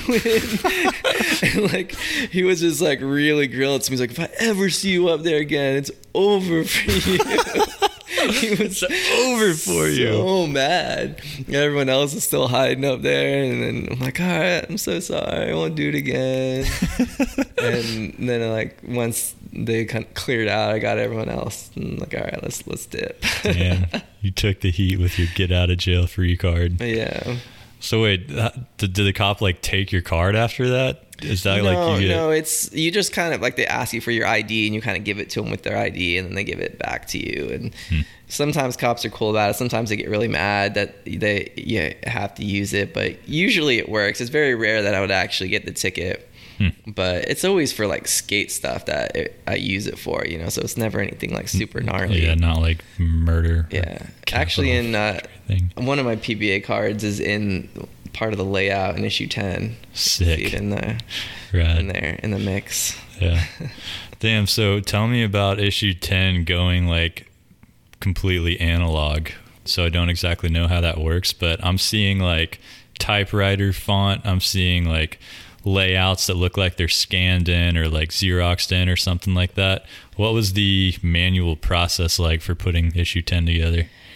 It was annoying, but also fun. Mm-hmm. Um, so when I started to work on it, originally I wanted to do an all film issue. I, I really like film photography, and it's it's not very prevalent in skateboarding anymore. I mean, it makes sense because film has gotten really expensive, processing has gotten really expensive, even scanning is really expensive. So, what used to be kind of the norm and as a result, since so many people were doing it, it was cheaper, um, and now it's not the case. So it's, it is a very expensive thing to do, Mhm. um, and it's easy to mess up. You know, you don't want to risk blowing someone's photo because you can't see if you're getting it or not. You know, you, you got to wait yeah. to develop it. I mean, with experience, you kind of have an idea and an understanding. You know, but even with the timing, you never really know. Like, did I get it just right? Because it's a split second Yeah. you never really know. So a lot of people don't. So I wanted to do a full issue, and I've been thinking about doing it for a while. And I kind of was telling people to keep stuff for me for a while, um, so I could kind of build towards that. But I also thought, well, if it's I'm going to use analog photos, why not just do the whole issue analog? So I decided this one I was just going to lay out by hand. So I had to put my deadline for the photos a little early um, so that I had time to get prints made of the photos, and then I had to kind of lay things out and figure out the size I Damn, needed to print yeah. every photo. So every photo was kind of printed based on like how I needed it for the layout. Um, and then I started basically making a each spread individually, uh, like the size that it was going to be. Um, you know, with the bleeds and stuff. You know, I had made a little bit like of room on the sides for Mhm. so that I could still incorporate the bleeds in. Uh, and then a lot of the the things featured in the layouts were just things I had collected over the years. Some stuff I would kind of go out and get. Like I went to Sleepy Poets over here to try to like get a few things to kind of add into those spreads. Cool. Uh, a lot of the maps and stuff, and some random little trinkets and all Damn. of that. Um, so it was a lot of cutting out, gluing, taping things. Uh, I have a, my, a typewriter I've had for a while. It's like a typewriter from like the 40s that I was using to type a lot of stuff. Some stuff I had it wasn't really working out that way, so I kind of had to like type things on the computer like in order to get them like the size I need. Then I'd print them out, and kind of cut them out, and like lay them out how I needed to. So that was really the only time I had I like used the computer for the layout, the bigger text Yeah. blocks and stuff like that, where I just couldn't. It wouldn't work with the typewriter. It was just too big. Cool. Yeah. Did you like enjoy the challenge behind that? Did you get like really into it and like kind of start nerding out and like getting obsessive with it? Yeah, I mean, I spent a lot of time doing it. It probably a little too much time, uh, but I, I just liked the process. It was it was fun. Uh, It was just hard to to to make the time, you know, especially working full time. And it's like get home from work. Sometimes I'd be tired, and then I'm like go in and just start working on it until late into the night. Yeah. And then when it was all done, just kind of going through each one, and and I would have to photograph each layout um, to get it right because they were too big for the scanner. So, and then even then, because they were 3D, it's like a lot of objects on them. It's kind of hard to scan right. So I basically would just like use a light box and just try to, you know, use get the lighting right, which was a challenge uh, initially, and then uh, and, and shoot every spread. Sure. Yeah. Yeah. What? So once you laid it out the way you wanted it, how does that work with a light box and like shooting the spread? Well, I would use yeah, because I would I use one or two flashes to shoot the. I think I was Like you laid out your layout on a table. yeah and yeah like on a drafting table, and then I had my uh, my flash and light box above just to kind of get the the light right there, Mhm. and then I was shooting right over it, so in a way to kind of like not to not cast your own shadow yeah, on not it. cast my own shadow, but also to not cast much of a shadow over the images themselves to kind of Mhm. you know muddy up the the layout at all, but a little bit of a shadow so you can kind of like Gotcha. get some depth from it. Mhm. Were you It shooting it? flat? Were you shooting it with a DSLR? Yeah. Okay, gotcha. And that's where like the digital thing comes in. Yeah. Okay, gotcha. It was just to be able to Well, yeah, because you have to mass produce it. well because once I had those final layouts, then I have to put them in the you know in my layout, you know in in Yeah, yeah, design, yeah. so Yeah, for sure. I can make a PDF of them to send to the printer and stuff like that. Gotcha.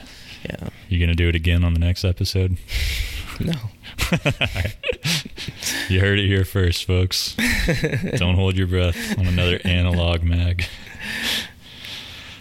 All right, I made a couple of notes on your Street Jesus video part. Super sick. Uh, who was the the madman behind that? And tell us a little bit about that video, because Uh, context. I just noticed, like, you got footage from L.A., you got footage from Charlotte, you got footage from what I assume is Oklahoma.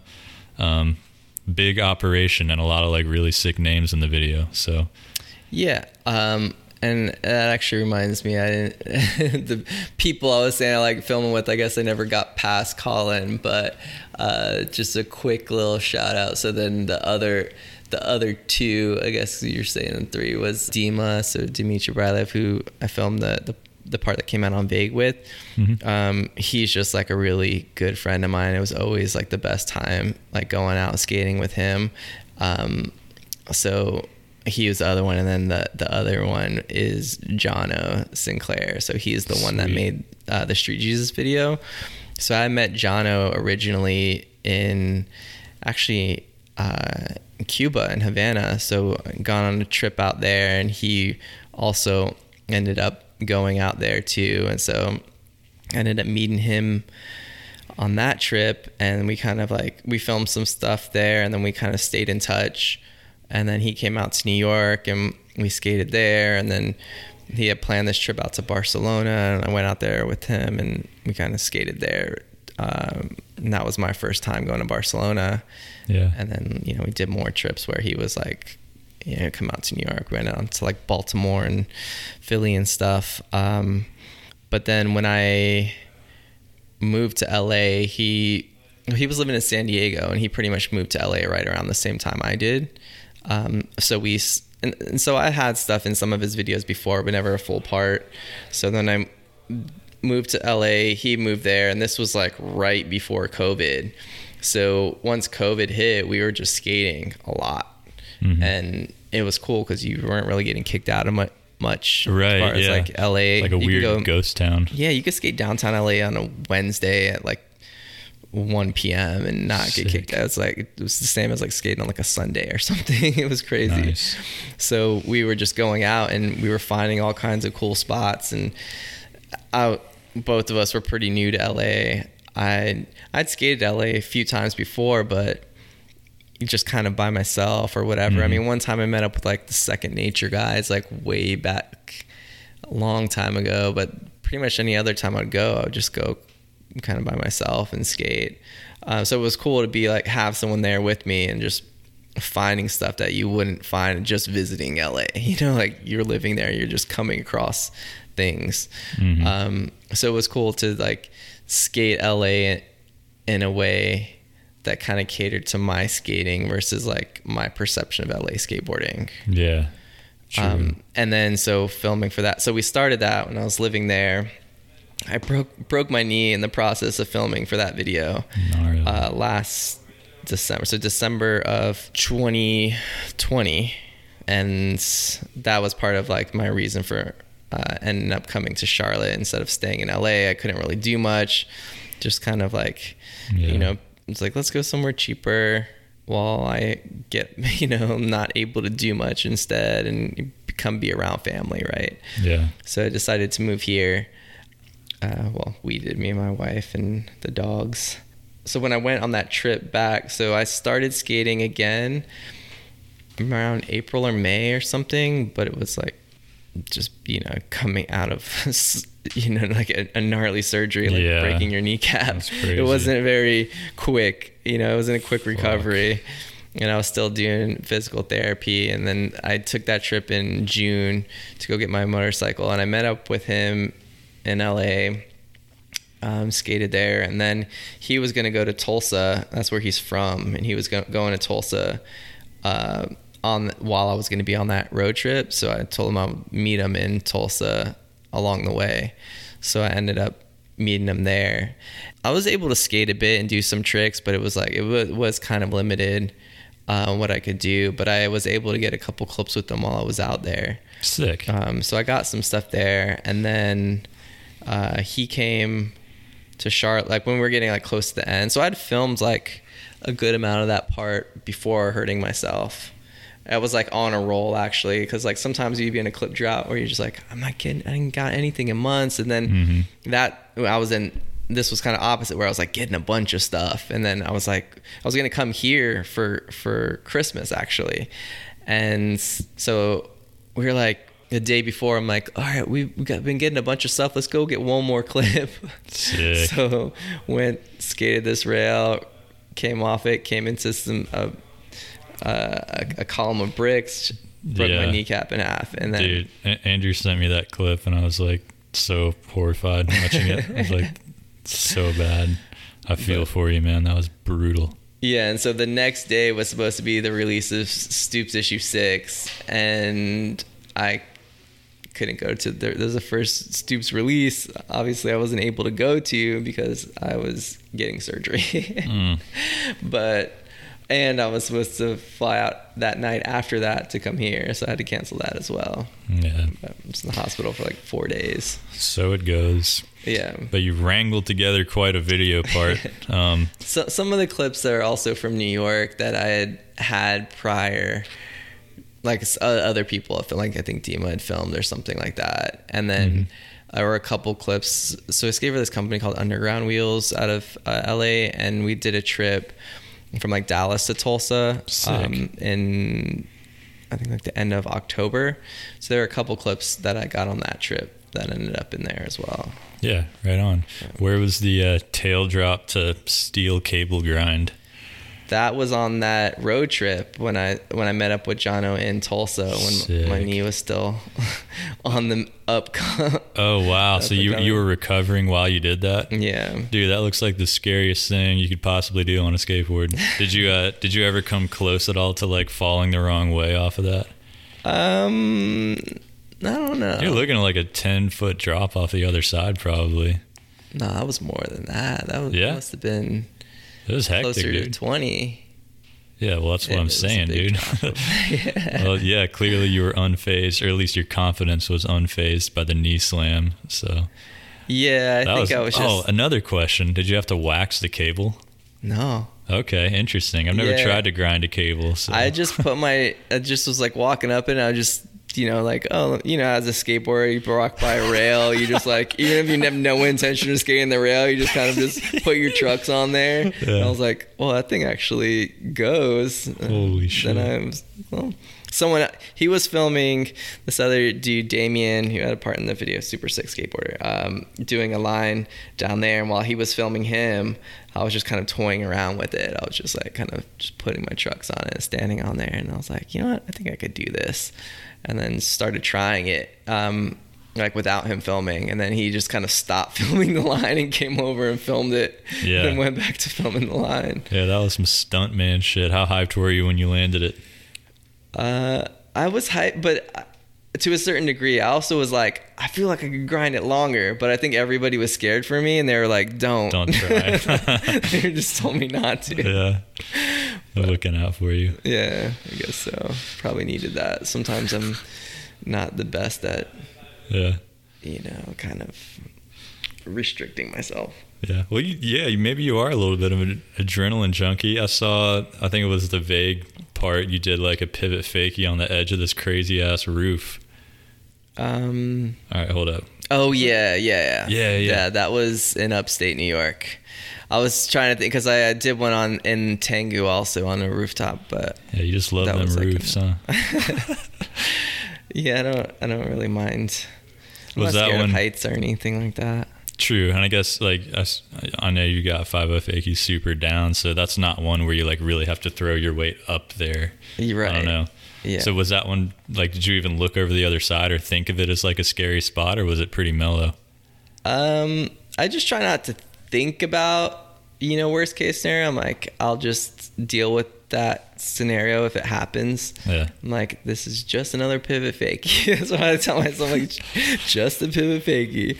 Sick. That's Yeah. just a little quarter pipe. No big deal. Yeah, man. Well, you're Well, the hardest the so actually the hardest trick in that part, well, in the Jono's part was that dragon that I blunt fakie. It's actually my photo in issue ten of Stoops. My, Okay. My uh, Yeah, yeah. So my first words, I always try to put a photo, uh, a skate photo of myself skating, just to kind of like reinforce the fact this is done by a skateboarder or someone that's like still out there skating. And that spot, so that was on that trip with Underground Wheels, and we were staying in this hotel that was like right behind Ripley's Believe It or Not. And so one day I was just, everyone was kind of taking a while to get ready, and I just decided to go for a walk. Oh, this was like the first day I got there. They like picked me up from the airport. We went there, and they're like, oh, we're going to chill for a little bit before we go out skating. And I was kind of just ready to skate. You know, I like just got off the plane. I'm like, oh, I'm ready for this trip. Yeah. They, they've already been on this trip for a couple days. Like, I need to like really get it.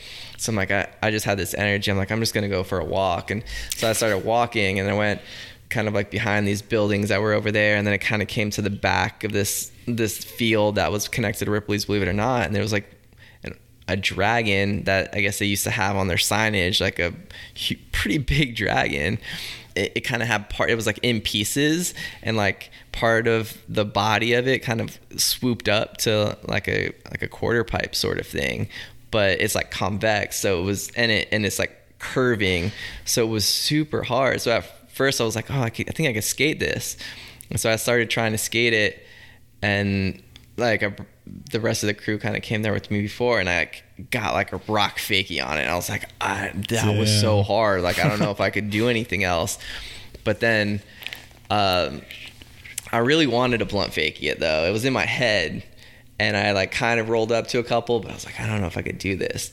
And then so I like posted a picture of it or something on my stories, and then so many people are, are like people that know me are like, "Did you blunt fakie that?" Because I guess I do a lot of like I do pivot fakie and blunt fakies a lot, and I was like, I wanted to, and it was really Colin Read actually who was like calling me out. He's like, "You could do that." He's like, "You're gonna do it." I'm like. "I'm gonna," do, like that means I have to go back to do it. I'm like, ah. so I went back, tried it. Came, was coming close, but it's so hard because I don't know if you've ever skated on something that is like convex because it it takes your wheels like it's not like you sure. just ride straight up. And this one kind of curves, so you have to basically You have to, like, drop bank your turn, yeah. turning, and then like while your wheels stay on either side of that, and then when you blunt and you come back fakey, you have to be able to like ride it back, uh, Yeah. you know, enough. And I was trying so hard, and I wa- it wasn't working out. But I was like, the possibilities there, and I went, I think, four times on that trip. Sick. We went back to it. It was like that night. Then we went the next morning. Then we went the next night. Then we went. All right, it's the last morning. We got to do it now. And every time I was like coming close, but it was so hard. Just like popping it, land, just even rolling up to it. A lot of times, like it was like the hardest thing I've ever done on a skateboard. And the last Sick. day, it was like, I was like, all right, I'm gonna give it one hour. Mhm. And because like there were one, there was one point I was doing it for four hours one day. yeah. and so we went we went there that last morning that was our last morning in dallas and and then like the someone from ripley's believe it or not came out and they're like we're gonna call the cops on you and all this stuff i'm like oh man really gotta like try and then i like ended up landing it and rolling away and and then like someone with me was like you gotta take one of the teeth as a souvenir so i'm having to bust one of the dragon's teeth out but i took it from the back so it wasn't as noticeable I mean, not that it's used anyway. They just put it there because it's trash. They have a new dragon, Uh. but it was it was like a it was definitely one of my like highlights of my skating. you know, it was- Victorious moments. yeah, it was so hard, and Dude. I was so excited when it finally happened. You'll have that. Yeah, I have the tooth. Yeah, buddy. All right, sick. We're we're cooking. Um, I pretty much I'm I'm good if you're good, but I just want to give you the opportunity if there's like people you want to shout out for supporting the mag so far or just general shout outs to the homies.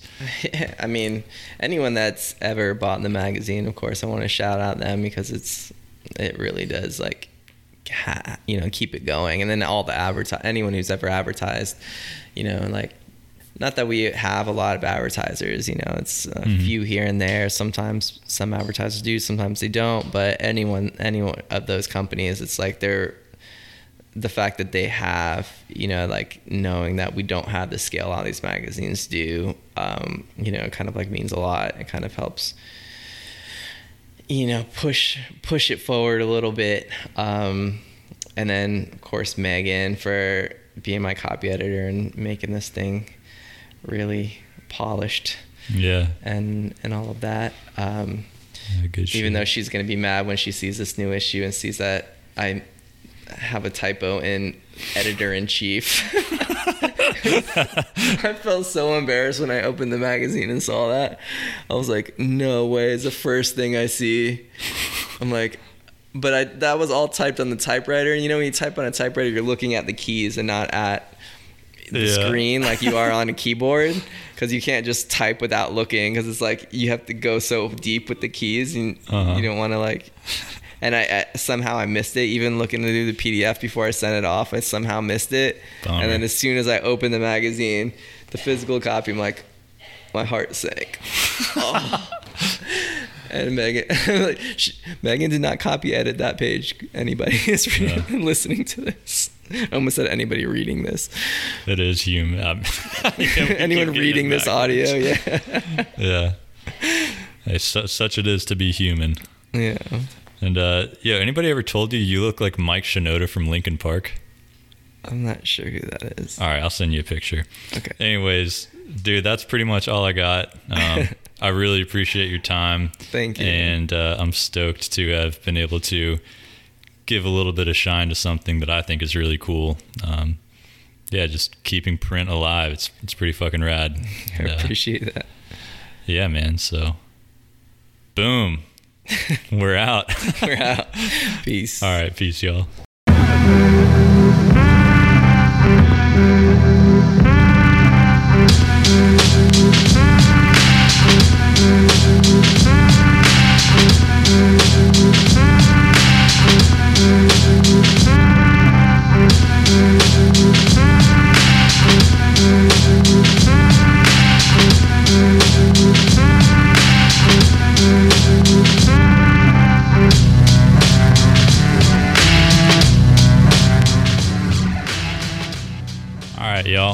Hope you enjoyed the interview. Huge shout out to Eby. After the interview, he somehow pulled together a whole concrete spine out of Matheson that's been getting a lot of love from the local rippers. We all love what you're doing out there, Eby. So if you see him around, be sure to thank him for his service to skateboarding and buy him a kombucha or coffee or something. Words of wisdom everyone has a platform. No matter how insignificant you think you are, someone out there is looking up to you and being impacted by your words and actions. So let's all make sure we are using said platforms responsibly and pushing the things that we care about that make skateboarding a better community for everyone. Uh, special shout outs here. Got to give a huge thanks to Dashawn for turning me on to Eby's work, Andrew Bumgardner for giving me some background intel and interview material for the episode, and a big ol' shout out to Luke Broussard, who sent me a fat ass care package from his bar, the Barksdale in Asheville, NC. Uh, I love the community we're building with this janky little podcast, so can't thank all of you enough for giving me the motivation to keep this shit firing. Love you all, and I will see you next week. Later.